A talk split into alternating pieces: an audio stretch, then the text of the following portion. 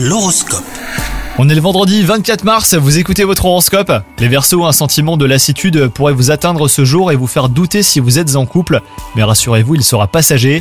Quant à vous les célibataires, votre pouvoir de séduction magnétise et les occasions de flirter seront au rendez-vous.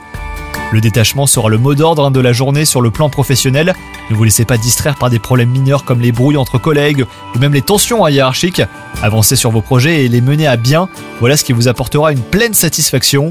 Côté santé, vous devriez être doté d'un tonus à toute épreuve avec les astres qui influencent votre secteur. Vous vous sentirez plus léger et d'une forme à conquérir le monde. Bonne journée à vous les Verseaux